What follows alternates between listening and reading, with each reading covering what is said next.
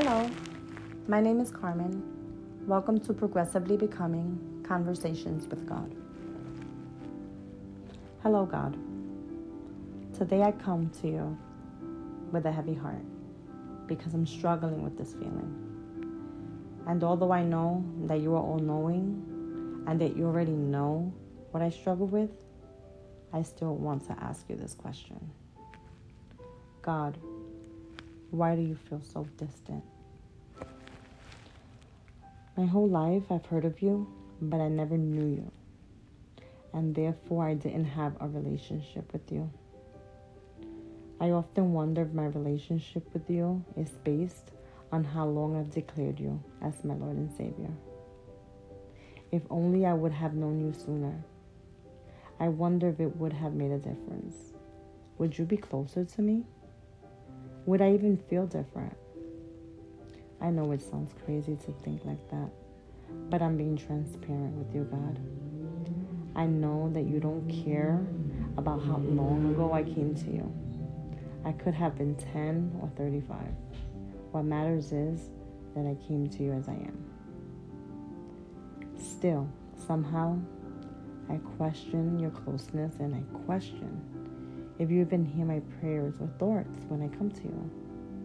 Oftentimes, I find myself comparing our relationship with the way others speak of you, which is crazy, I know.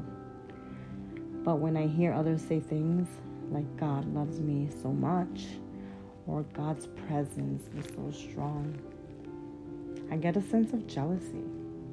And I say to myself, why don't I feel that love? Why don't I feel you like that? And I think my upbringing plays a big part in how I see you.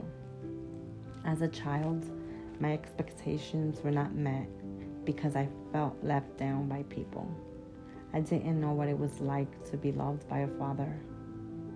And although my mom was physically there for me, she didn't know how to be there for me emotionally. Because of that, I find myself longing for a different kind of love and a special relationship, something deep and personal. At times, I've even struggled with referring to you as my Father in heaven. Lord, forgive my honesty. Because although I feel this way at times, I also know that your word says different. Your word says that you love me and that you gave your life for me. Your word says that you made a way when there was no way. Your word also says that you created me in your image. I mean, who else could do something like that? No one but you. Your word says that you formed me in my mother's womb and that you know everything about me and still love me. Your word says that when I come to you and confess my sins, you remember my sins no more.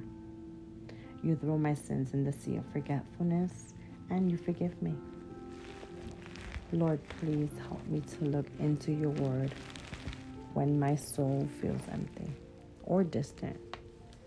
Because the truth is that you are not distant, you are always near. I realize that the distant one is me. And for that, I am sincerely sorry. You comfort me when I'm hurt, and you give me hope where there seems to be no hope. God, help me see and remember what I already know about you.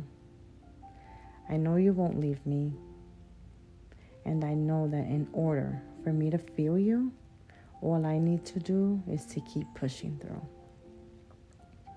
I have to be intentional about my quality time with you. I need to have more deep, raw, real, raw conversations with you. And I have to learn how not to be distracted. My mind may not be consistent, but I know that if I commit and be intentional about our times together, the negative thoughts will go away. God, please forgive me for thinking that you are the one who is distant. Your spirit lives with me, Lord. How can I forget that? Thank you for the reminder of your love. I may not always think it's you, but I do know now that you speak to me, especially in my dreams. Thank you for that, Lord. I am truly grateful. I love you, Lord. Thank you for listening to me. In Jesus' name, I pray. Amen.